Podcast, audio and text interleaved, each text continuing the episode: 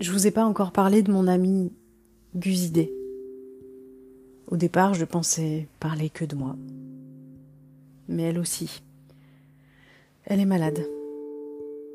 Guzidé, c'est l'énergie incarnée. Madame la baronne, comme diraient certains amis, parce que elle se gêne jamais pour demander quelque chose. Avec sa voix, on l'entend de loin. Mais avec son rire, c'est encore pire. Elle a un de ces rires qui sont communicatifs immédiatement. D'ailleurs, de mes nombreux moments passés avec elle, je retiens nos fous rires, dont le plus mémorable aura été un de ceux passés chez elle à Lyon, quand on était en colocation. Elle m'avait libéré sa chambre d'amis, mais franchement j'y dormais jamais parce qu'on préférait dormir ensemble et parler pendant des heures dans le noir. Je lui disais qu'elle était comme une deuxième maman, parce qu'elle aimait tellement prendre soin de moi. Environ deux ans après s'être rencontrés dans un stage d'improvisation théâtrale, je lui ai envoyé un texto pour lui dire Je peux te demander un service? Et elle, elle m'a répondu Je te laisse les clés de chez moi. Viens les récupérer demain matin. Et pourtant, elle savait même pas que je venais de découvrir que mon mec me trompait. J'ai récupéré les clés le lendemain, et de cette colloque est née une amitié incroyable qui dure depuis toutes ces années. Depuis un an et demi, j'accompagne Guzidé dans la maladie, à distance et en présence, tant que possible. Pourtant, elle vit maintenant à Toulon et moi à Lyon, mais peu importe. Je suis descendue régulièrement pour être auprès d'elle et apporter un vent de tendresse dans son orage. Je suis descendue la voir, même pendant mon cancer et mes traitements, même affaiblie. J'ai fait la route en faisant des siestes sur chaque aire d'autoroute, juste pour lui prodiguer des instants de tendresse et d'amour à ma gusidée chérie. Pendant tous mes séjours, où nous étions malades à tour de rôle, puis en même temps, notre amitié s'est transformée pour créer quelque chose d'encore plus profond et intense. En partageant nos peurs, nos convictions, nos doutes, nos difficultés. Nous avons mené cette amitié bien plus loin que ce que je pensais possible.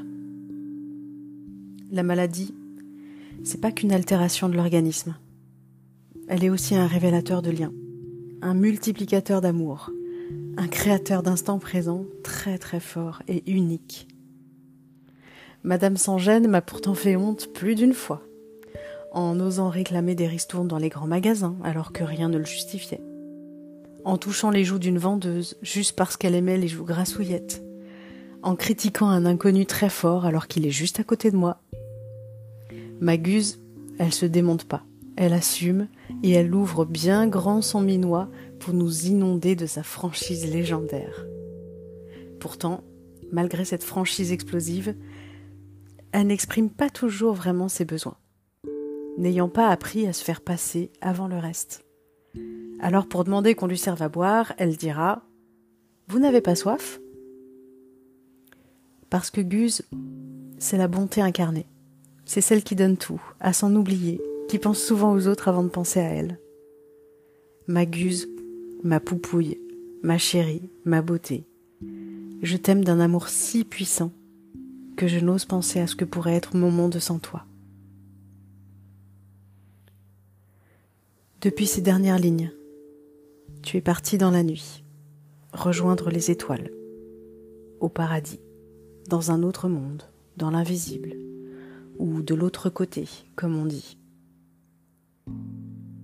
De toi, je garde le son de nos fous rires, tes fausses notes sur Céline Dion, ta tarte à la tomate ratée, nos massages de pieds en 69 sur ton canapé, tes randonnées toujours plus longues que ce que tu avais annoncé, tes beaux ongles que j'ai vernis un paquet de fois, des livres qu'on s'est partagés, la chanson de Monsieur Boule que tu chantais à mes enfants, cette soirée avec mon mari et toi, à pleurer tous les trois quand on découvre toutes les lettres écrites par nos proches à notre mariage, nos stages d'impro ensemble quand le temps s'arrêtait, nos soirées thé, chocolat, rigolade, nos nuits côte à côte à se faire des papouilles sur la tête.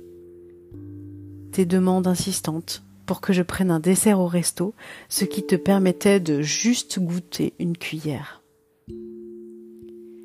Mais je retiens aussi nos échanges sur la peur de mourir, les difficultés de la maladie, les post-it que j'avais mis dans ta chambre pour te donner du courage après ta récidive, tes longs pleurs en rentrant complètement rasé de chez la coiffeuse, tes essais de perruque, nos sanglots au milieu de la nuit, enlacés l'une contre l'autre, la douleur, l'incompréhension, la colère, la peur, les doutes.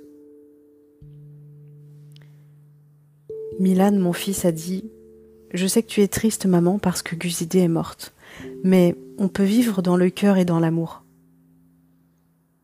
Alors je vais écouter mon fils de 7 ans, et je vais continuer de te faire vivre dans mon amour qui est infini, profond et intense. Je t'aime.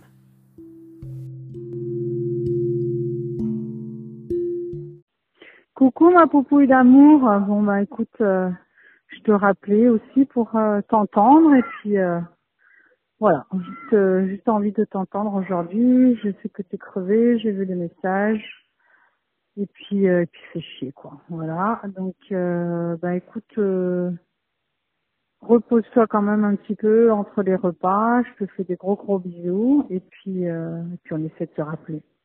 Un joyeux Noël à toi, euh, mes petits bouts d'amour, à Steph, et puis euh, je leur fais aussi des gros bisous. On se rappelle ma poupouille d'amour. Repose-toi bien ma chérie. Bisous.